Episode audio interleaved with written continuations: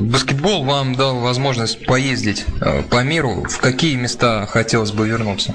Ну, вот был на чемпионате Европы летом в Хорватии, в Сплите.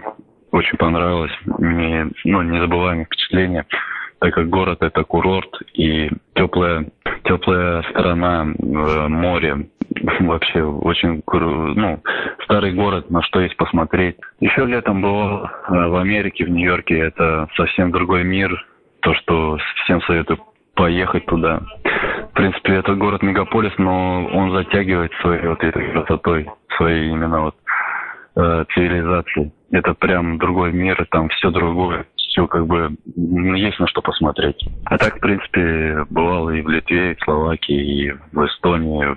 Европейские страны отличаются от, например, той же самой Америки своей старобытностью, можно так сказать.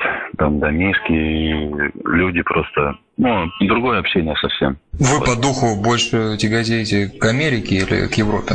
Конечно, к Америке. Это Америка, можно так сказать, э, двигатель ну, американского спорта и спорта именно баскетбола в частности. То есть э, американский баскетбол, американская школа меня больше импонирует, нежели европейская.